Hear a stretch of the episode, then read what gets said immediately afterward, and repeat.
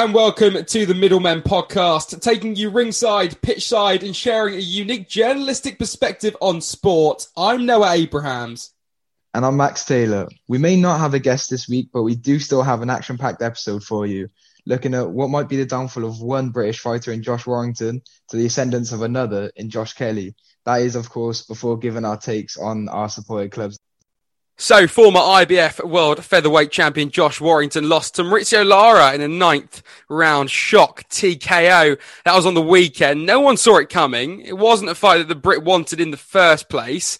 Um, the IBF insisted that Warrington fought Kid Galahad in a rematch. He wasn't having it. He gave up his IBF featherweight belt because he wanted to fight Can Xu. Uh, Warrington wanted to then fight Gary Russell Jr. for the WBC world title. Didn't happen either. He ended up fighting Mexico's Mauricio Lara, uh, who he thought was a bit of a journeyman, wasn't happy that he had to take him on. Uh, and in the build up to the battle at Wembley, Warrington actually said, I'm not happy. This isn't the fight I want. Words that definitely came back to haunt Warrington, who was knocked out in that ninth round. Um, lost for the first time in his career. He damaged his jaw, his eardrum, shoulder. He confirmed on Talksport that he went straight to hospital after the fight, and he said that these things happened, and he, seemed pretty laid back about it. But for me, uh, I watched that first round uppercut in the very first round, and it caught Josh out cold. And I was surprised that Warrington even survived the fourth round because that fight, in my opinion, if it were on the other shoe and if it were Lara who had uh, been knocked down in the fourth round like that, the fight would have been stopped by referee Howard Foster, who um, Howard Foster has made some pretty rash decisions before, and he's definitely not afraid to call a fight off. I mean, he, he famously stopped Carl Froch and George Groves, and he stopped that way too soon. Um, so, loads of questions to be asked about this. I mean, Josh Warrington's dad was in his corner, so um, plenty of questions to be asked of the corner itself. Why didn't they throw in the towel? But Max, um, that's a little summary. What were your thoughts on the fight, and how on earth um, did it go nine rounds? Well, I think you're completely right when you say um, if it was on the other shoe, that that fight would have been stopped, and it definitely, it, you know, wouldn't have even gone halfway of nine rounds because uh, that is is is ridiculously long for the punishment that Warrington took when you watch that fight. Uh, but the whole the whole lead up, the whole situation, you know, nobody expected this outcome to happen. Uh, I'm I'm still not over it to be honest. I just I can't believe it. Warrington you know, he's he's looked beatable. I think Kid Galahad made him look uh, beatable before in, in their fight. So it's not like there was an aura of invincibility around him, uh, invincibility around him that Lara broke him, but it was more just, um, he just he just went, you know, he, being the underdog served him really well that night because Warrington loves showing up as the favorite, especially you know you saw him come out with the lead song. He's he's the Leeds warrior, really uh, prides himself on that, and and yeah, I think he's been used to that for so long that he kind of needed a reality check, and he got he got much more than reality check. Um, it, it was it's a very scary situation for him to be in, not just in the fight, but even now because he's been, as you said, he's been calling for those big fights, wanting those big fights with Gary Russell Jr., uh, with Can Xu, the Chinese champion, and now coming off a loss to somebody who's virtually unknown before that fight, it kind of puts all of that into jeopardy, and it's it's going to be a, a long road back for him to fight those big names now. I think. I mean, if it were football, it would be an FA Cup upset where a League Two side knocked out a Premier League giant. Uh, you touched on it there. Um, was it just a case of Warrington completely underestimating his opponent, didn't take it seriously enough? As I said right at the start, thought he was a bit of a journeyman, uh, just, just a fight to, you know, to, to stay in the game uh, before he took on one of the big boys. Was it just that he wasn't serious enough about the fight, Max? Well, I, I, I, maybe somewhat. I think that that might have been an element to it, but I don't think that is that was the pivotal focal reason as to why he lost that fight. I think it, you know, as the saying always goes, styles do make fights, and I think that certainly uh, played a part in it in the Warrington fight. He was trying to out hook a hooker. Um, you know, Lara is a he's a slugger, but a rangy slugger. You know, and he, he fought at um at an angle that was just a bit off for Warrington. I think that ring rust, that inactivity out of the ring, kind of, it, you know, made him a bit more unable to find his pocket and find his rhythm and find his space. Everyone was saying when he came out there, even in the first round, he didn't look himself. Um, and I think he needed a few comfortable rounds, four rounds of just sticking and moving to kind of, you know, lose that ring rust. I think it definitely does uh, play a part. And I think uh, Saturday was a prime example of it. So yeah, I think uh, Warrington has now dug himself a, a really big hole losing to this guy. But I think at the same time, a lot of it was also Lara. I think Lara needs his credit. He deserves it. Warrington said he can hit really hard, and Warrington's been in with bangers. So for him to say that Lara can hit hard is something. And I think this kid uh, has a lot more to offer than just this fight. And I don't think it's a fluke. You know, Lara's got a very awkward and unique style that, uh, I mean, could prove very effective now. And like you said, Warrington was rusty, was flat, stale, a bit tentative. Um, so what's next for? Let's start with Warrington. Uh, you know, our man, uh, the guy from Britain, from Leeds, not too far away from us. Uh, he's a big fan favourite here in the UK. What's next for Warrington? Who's who's he got to fight next? What does he have to do to get back among the big names in boxing? It, he's probably sitting at home in Leeds at the moment, wondering where it all went wrong. I mean, yeah, it's it's tough for him because he had the IBF belt and he's fought top names, especially top British names. You've had Lee Selby, um, who he took the belt off. You've got um, Carl Frampton. You know, these are these are big names that he's beaten. So he's he's established himself as that. But even then, uh, and obviously Kid Galahad as well. Even then, he couldn't get those big fights. Those big fights, were what he's been wanting for, and and he's going to say that's why he um he vacated the IBF belt to get those bigger fights and to kind of just just go up that level in terms of being a household name and being a brand. I think he's trying to expand and go globally now, go outside of Britain and really become um, the face of the featherweight division. I think that was his his goal but obviously vacating the IBF belt when Galahad's mandatory made it look a bit um, suspect that he was avoiding Galahad. But yeah, I, I, think that's where it went wrong.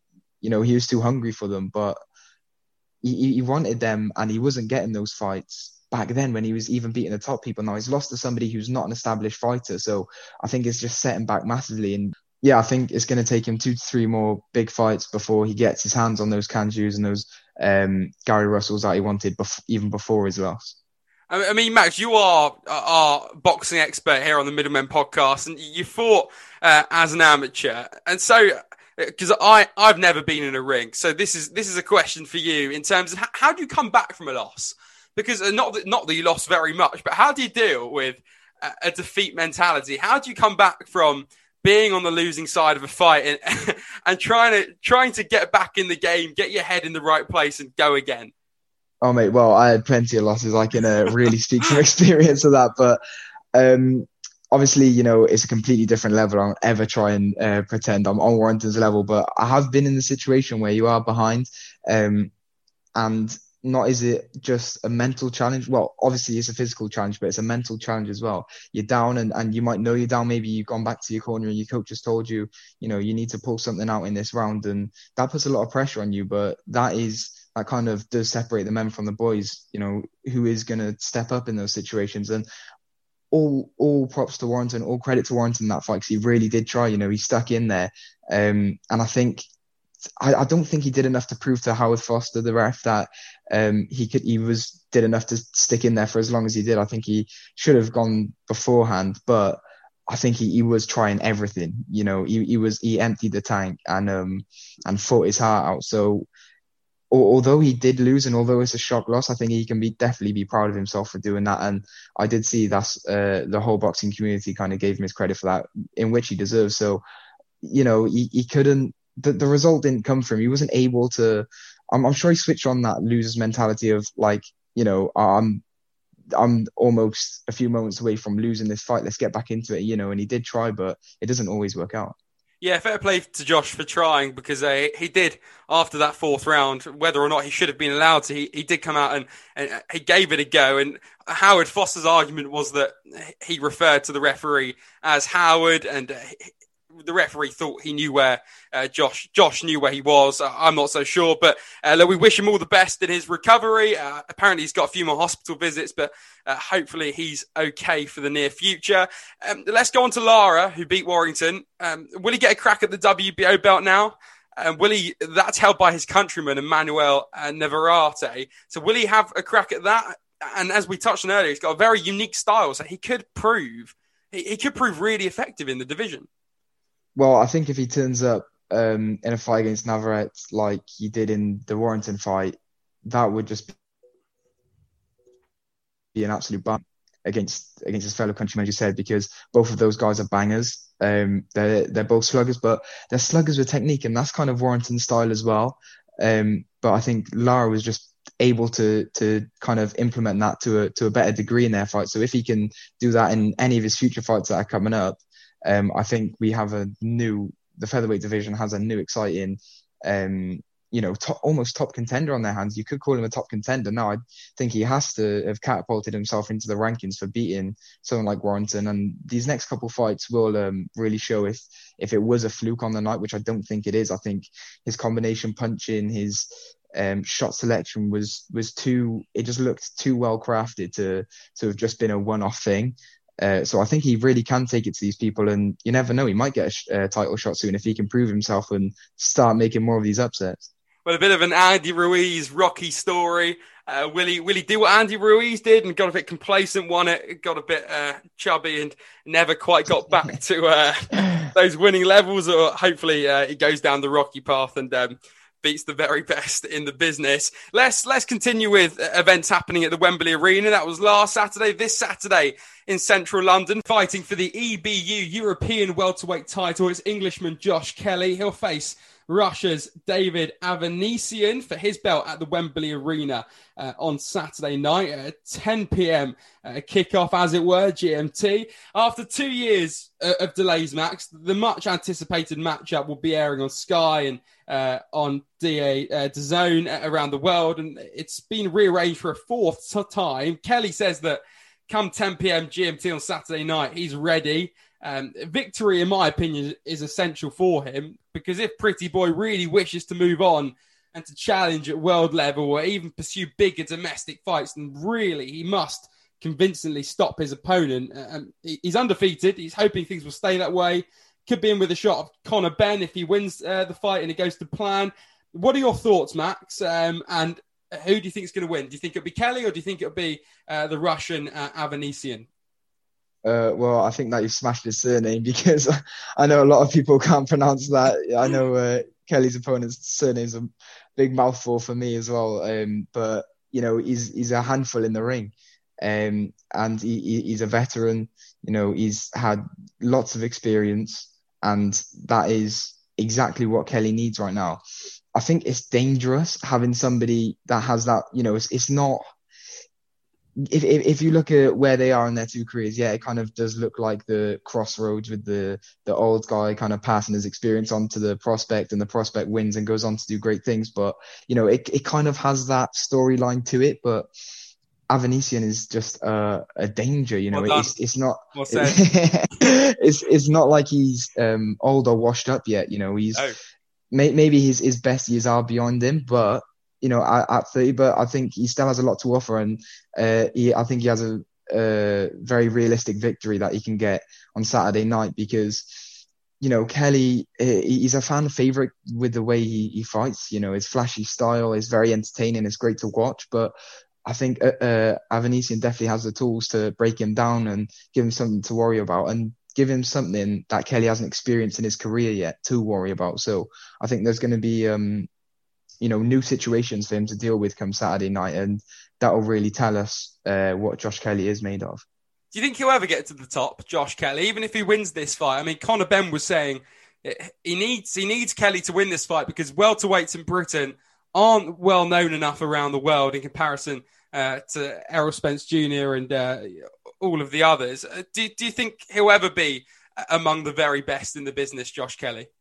Well, I think the welterweight division um, definitely has, and almost to an underrated degree, has a massive bit of depth to it. You know, you look in the uh, top 15 of each of the governing bodies, you look at those rankings, they're tough fighters, um, really tough fighters. So it's it's not easy at all to break that top 15, that top 10. Then you know, the the more you get up, the harder it gets. So I think it's it's hard for any welterweight to crack the mold, let alone British. And then uh, it's, I think it's just a stage in kind of uh, development in Britain right now, where there's no 147 pound boxers coming through that are, you know, look world class. Obviously, you know, we do have uh, Benn and Kelly, as you mentioned, and those are the guys that have potential. So, um, for a British boxing fan's sake, I hope Kelly does have what it takes. But it's these fights that is uh, going to tell us, you know, d- does he have that? Um, and it's they're going to mold him. and either make him or break him. Well, that kicks off at 10 p.m. Uh, at Wembley Arena. You can watch it on Sky and DAZN. Uh, let's go from ringside to pitch side, as we like to say, and let's talk about your Liverpool, Max. Um, first off, our thoughts with Jurgen Klopp following the recent passing of his mother, which is um, it's sad. And I was listening to Talksport the other day, and I think the sad truth is that unfortunately the world goes on, and um, you just got to cope with it the best you can, especially in these times. But our thoughts are with uh, Jurgen. And it's been a mixed week for the Reds, Max. Liverpool have played twice uh, since our last podcast. They lost 3 1 to Leicester and beat RB Leipzig 2 0 away in Hungary in the Champions League round of 16. So a, mixed week. A huge confidence boost beating Leipzig, where pressing was the highlight of Liverpool's performance, and you've got a lot to thank Sabitzer for, I would think. Um, and Alisson looked back to his best as well, um, but you can't you can't not look at the performance against Leicester and, and, look at Alisson where he made another mistake against Leicester, just like the two he made against City. Um, uh, but it's a difficult one because when the doubts were creeping in, he pulled it off in the Champions League. So a mixed week. What do you make of it, Max? Um, yeah, I can't have any recency bias just because the Leipzig win happened soon. You know, I can't we can't shy away from the Leicester performance just because our most recent win has been against Leipzig. That's not something we can do.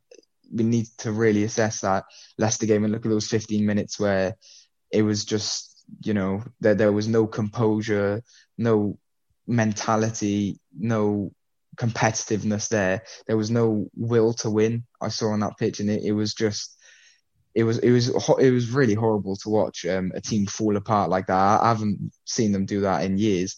Um, so it's a, it's a bad reminder of what can happen to football teams. You know, when you keep up this champions mentality and, and form for so long in these previous years, what can happen? And you know, this season Premier League wise has been a bit of a catastrophe in that respect. But um, you talk about mentality. Well, how about having a horrible 15 minutes that cost you the game against Leicester, fly out, and then cause what I think is an upset against Leipzig at was, home. Yeah. Um, they they gifted us the opportunities, but what we need to uh, really credit Liverpool for is actually taking them, which has been something they haven't done in the past, especially in Champions League games. Uh, you know, you look at games back where we've had no shots on target at home. Uh, so it's so encouraging to watch them take their chances away um, on a European stage, and that's something they can take back into the Premier League with them next week in a very important game against Everton. Uh, but it's just so confusing to see if the consistency is there anymore because we have some great games uh, throughout the season. But as you said, you know, we, have had a great game um, the, the other day, but God knows what's waiting for us in this Everton game because that's the way our form's been recently. It's been very up and down. So I think hopefully now Klopp's found a smooth balance in the dressing room uh, and we have a pace that we can play to and, and grind results out. Uh, because this consistency, I, I really don't like it. I think it's one of the worst things to have as a football club, and it should be one of the first things you need to get rid of because it's so uneasy for fans and it's so uneasy for the players. Uh, you never know how, how a game's going to go, obviously, but they're not, well, they, in the past haven't been playing to their fullest potential to try and go out and actually win it. Um, so hopefully, you know, as I said, the Leipzig game was very encouraging and hopefully they can keep up uh, that, that same encouraging behavior, you know, of uh, the, the, the clinical performance that they put on, they need to start applying it to the Premier League. Uh, we've already, I think, conceded the title, but the top four fight really is on, and it's no joke. We saw how tight it got last season, so we need to start um, really bucking the performances up and kind of go from strength to strength now to ensure that we actually will be getting European games next season as well. I mean, there's so much to take away from what you've just said. I mean, you're right. uh, Klopp, Klopp has has revealed that he doesn't believe Liverpool will hold on to the, the Premier League title this season. Um, like you said, you can't win a title without being consistent, and you've got to ask Pep Guardiola about that, and he'll tell you the exact same thing. Uh, that Man City is so consistent; they have a blip, but they'll put it behind them, they'll move on, and they go 20 games, uh, winning every single one of them. And I can't decide with Liverpool whether I, I, like the style of football you play or not, or, or if I think it's effective. Because in Klopp's 300th game against Leicester, when you lost 3 1, forgetting all the controversy surrounding VAR, you played such a high line and you made it so easy for Harvey Barnes and Jamie Vardy and, and you can't play that high line when you don't seem to be pressing in the league. Um, and I mentioned before we went we went on air, as it were, Thiago, I don't think is suited to that high press. Um, I don't think he's quite there at the moment. I think he's too frequently late for the press, not quick enough to react. He also completely let his man go uh, for the third goal against Leicester, and Harvey Barnes did the rest in that game. Um, so yeah, from a neutral point of view, it, it is difficult looking at Liverpool and trying to put my finger on it what I can say and what I will say is that the Champions League this season, I mean, you've pretty much won the round of 16 with two away goals out in uh, in Hungary. Uh, what I will say, Max, is that it's going to be so important to the rest of your campaign, staying in the Champions League, thriving in it, and, and who knows, maybe even trying to win it. Yeah, I think that would be um, a fantastic thing to do. Is is kind of have an unsuspecting little. Uh, run at, at, the Champions League. You know, our old good old friend um, that has been the, these past few years. I think it, it would be a great little push to have, and I think it would be really, you know, it, it would um, be fantastic for fans who have. I'm not going to say put up with Liverpool because obviously we can kind of accept that uh, they can they can have a bad season. Obviously, they're only human. They're going to have a bad season after. And they did win the league last season. Exactly. So, you know, we, we can kind of, even if they weren't to have a, a big push at the Champions League, you can kind of forgive them. But if it's possible, if, if it's doable, and it, I guess the league shouldn't really be prioritized as much if it's, you know, look, realistically looking, it doesn't seem like we're going to win it and Champions League football looks like all we're going to settle for in the league. So I think why not? Why not um, shift the attention to the Champions League and, and give it a push? You know, you've seen the fantastic performances we can pull out of the bag, even when the odds are against us in that tournament. So I think if if the players are, are fit and you know there's there's less injuries and we have a bit of squad depth and we're able to kind of really, really go for the Champions League, then why not? Because what a trophy that is to win and to do it two times in about four years would just be incredible and would uh, give Klopp even a bigger legacy than he already has at Liverpool. It would, and it would turn around uh, this season uh, so well, it would make it into what, what what it will make it into a fantastic season, despite probably a poor league campaign by Liverpool standards. If you win the Champions League, everything else goes out of the window. Um, you touched on Klopp's legacy at the end there, and you and I know as sensible football fans what an incredible job he's done at Liverpool. Uh, there were a few posts doing the rounds. Uh, we saw it in some of our group chats this week, Max, that Jurgen Klopp uh, wanted to resign. Uh, Klopp's come out and said pretty much that's a load of rubbish. He said he's full of energy. It's not true. There were also rumours that there was um, there was a bust up between Robertson and Alisson, uh, and they came to blows after the Leicester game in the dressing room we don't know who started the rumours, if it were Liverpool fans unhappy with Klopp, if it were Everton fans. But it, it is sad to see a man like Jurgen Klopp being so disrespected by football fans when he's done so much, not only for Liverpool, but I think for the Premier League.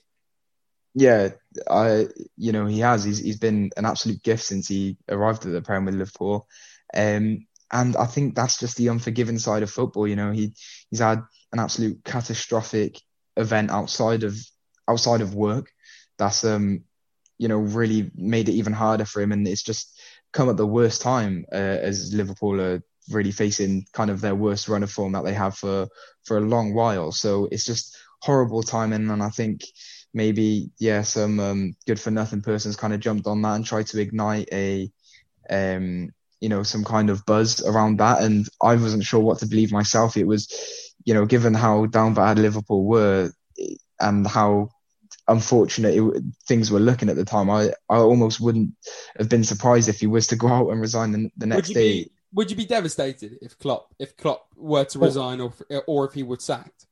I would like to think that you know, given the relationship that he's had with the club and the club have had, had has had with him over the years, that obviously something that he's experienced outside of football doesn't go away, but you know, they can be um, you know, the feelings of grief and, and mourning his mother um, will be very fresh with him right now. So I would like to think that he wouldn't permanently resign if he was to take a break from, you know, dealing uh, with what's happened out, outside of football.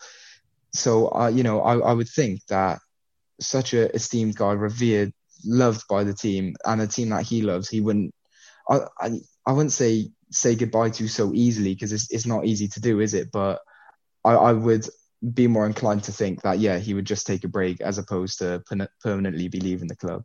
it's very admirable how he, he's he's gone about the last few weeks, but with a very professional outlook and uh, still trying to remain positive and upbeat. So uh, we wish Jurgen Klopp all of the best. And on to my team, Chelsea, back in Champions League action against Atletico Madrid on Tuesday. At Southampton on Saturday at St Mary's. And I've got to say, I'm a happier football fan than you are at the moment, Max, because whilst in our first episode of the Middlemen podcast, and you can go and listen back to that, and we interviewed uh, Liam Williams, who, who, touched on it a, li- a, little bit, and I was very upset with Lampard sacking. And uh, six games on, uh, I'm not as upset as I was uh, a few weeks ago because Chelsea are now six unbeaten and they just beat Newcastle 2 0. And uh, my only criticism from that game was we didn't score more goals. And that's a lovely way uh, to be looking at football. And, um, you know, I was at Watford on Saturday and they were relentless. And uh, I suppose with with five days to recover, Chelsea could have gone for it a little bit more. But uh, as a Chelsea fan, Max, very happy after a top performance. Even Timo Werner scored. So um, I am delighted, I've got to say.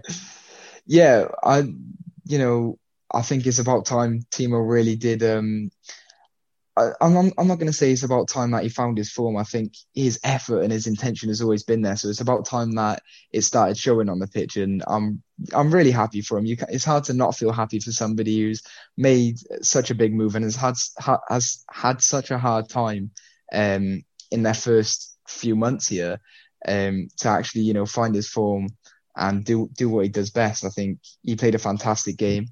Um, so it's it's great. I think yeah, Chelsea fans will be ecstatic right now with the uh, Tuchel and, and the way of football right now. Do you think the yeah. style of football's been exciting and Very. you know what what would you say is the most exciting aspect of Tuchel and, and what's different what's different from Lampard that you think can would have changed the season if if Lampard had stayed on uh, for the remainder of this? I think the fre- it, it, was initially the, the fresh manager bounce, and it was all looking very gloomy and negative under Lampard, and there was a lot of negativity, which Tuchel seems to have come in and lifted.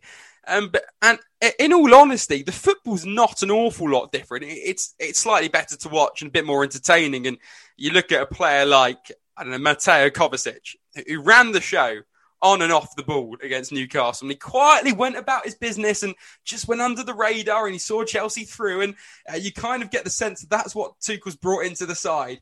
Players that didn't know they had it in them, just turning on a little bit more. Tammy Abraham's now injured. But who does Tuchel play? He plays Olivier Giroud, who didn't get enough game time under Frank Lampard. And Giroud in those centre forward shoes. Who better to fill them than Tammy Abraham? And and what a player we all know he is, very underrated one. So I think Tuchel's brought in a, bit of positivity, some fresh and new ideas. Um, and, and, Chelsea are playing better football. Not not an awful not an awful lot better than under Lampard, but I think it's the mentality and the, the team spirit seems to be back, um, and that's really refreshing as a Chelsea fan. And whatever he's doing, I wish I were a pundit and able to go into the real details and depths of uh, his formations and tactics. But whatever he's doing, uh, it's working. And Chelsea seven unbeaten. Well, can go seven unbeaten against Southampton um, from his first seven games in charge. So, uh, as a Chelsea fan, I'm absolutely delighted and um, yeah, very happy with the way things are going at the moment.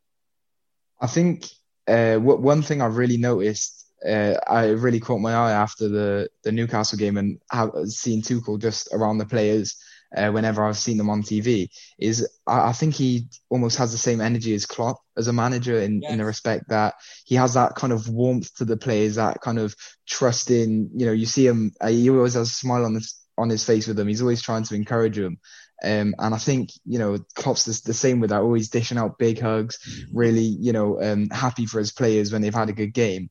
And you know even almost happy for them when they've had a bad game you know very uplifting and that. And i think those uh, those seem to be the best type of obviously i'm biased saying that because Klopp is that type of manager but well, he is he, they, there's no doubt he is the best type of, you've won everything. Yeah yeah I, I you know he is um but that kind of um love and relationship he has with the players seems to really pay off and i think that's exactly what's happening with chelsea and tuchel now by the looks of it yeah, I think it is. I think, I think you're bang on with that. I mean, with, with Lampard at the start, I think it was like that actually, and um, as time went on, as with all Chelsea managers, it seems to be that they get very grey towards the end and um, things go downhill. So look, I'm hoping things continue like this under Tuchel and the club give give him some time. If we go on a bad run, run, you know, I think we'll finish in the top four. But if we go on a bad run at some point between now and the end of the season, all right, it's okay. You know, it's it's his first season um, from a, a, completely different league, and he seems to be winning games. The players seem to be happy, and uh, I think to end the podcast, I'm just going to say, if anyone from Chelsea is listening, be patient, give him some time to settle in, to settle down, and to to get his style of football uh, into those players. But that is about it from us this week on the Middlemen podcast. Some great boxing to look forward to with Josh Kelly. Um, if you haven't seen the Warrington fight, then go back and watch the highlights. And uh, Max, as always, an absolute pleasure. No, it's always great joining you, mate. And uh, guys, if you haven't watched a Warrington fight, obviously go back and watch that. But go back and watch episode one, two, and three with all our guests. It's yes. been a little uh, one-on-one edition this week, but we're back with. Well, we should definitely be back with guests uh, these next weeks. We've got a, a, big lineup coming for you, so stay tuned for that, and uh, we'll be with you again. Thank you for listening, guys. A big guest on the way. Cheers, guys.